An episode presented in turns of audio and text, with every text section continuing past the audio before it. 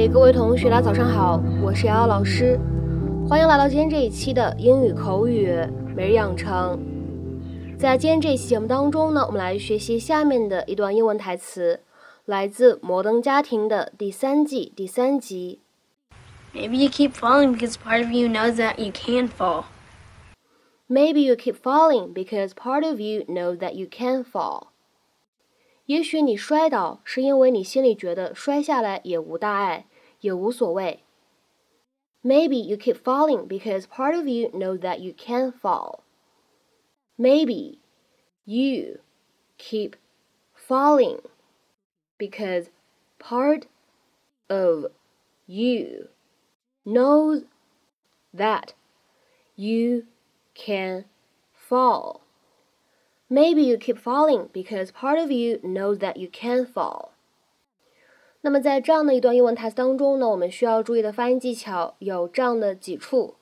首先 keep 和 falling 放在一起的时候呢，有一个不完全爆破，我们呢读成是 keep falling, keep falling, keep falling。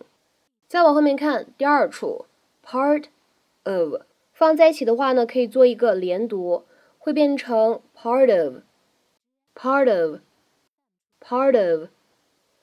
然后呢，再提到最后一处 that 和 you 放在一起的时候呢，如果读得比较快，会感觉听起来很像 that you, that you。 Maybe you keep falling because part of you knows that you can fall. I'm really sorry, Dad. Oh, it's all right.Everybody throws up at school. If I had a nickel for every time I puked at school, you know how much money I'd have? thirty-five cents. Exactly. Now go get cleaned up and I'll call the doctor. Wait, Dad, I don't need a doctor. What's up? The other day, Uncle Mitchell brought over a bag of junk food so he and Cam could do a Jew fast. Jews fast? I'm pretty sure he said Jew. But anyway, I took the bag and I hid it and I ate it all. Oh, buddy. I can't help myself. I'm weak.Don't look at me. It's all right. It's okay. Hey, you learned a lesson. A painful lesson. I guess we both have. What do you mean? I always saw myself as a guy who could soar through the sky dancing on a wire. I can't even get across one six inches off the ground. Well, maybe that's a problem.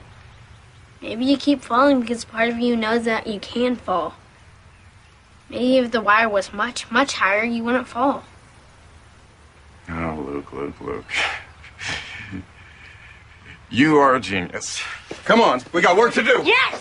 Can I have a donut first? Yes, you can! Ah. 那么在今天节目当中呢，我们就来学习一下什么叫做 part of you。字面的意思是一部分的你。在口语当中呢，其实你还会经常看到 part of me。part of him, part of her 等等等等，这样的表达都非常的类似。part of 加上一个人称代词的宾格，那么这样的结构呢，指的意思都是说某个人的内心呢有一部分是什么什么什么样的。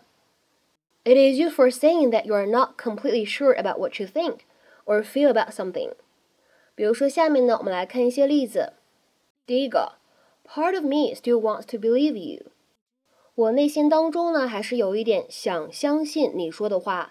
言下之意就是说什么呢？另外一部分的我不想相信你说的话。Part of me still wants to believe you. 再比如说，我们来看第二个例子。Part of me feels sorry for him. 我有点同情他，或者说呢，我有点替他感觉到难过。这句话的意思呢，就相当于 I feel partly but not entirely sorry for him.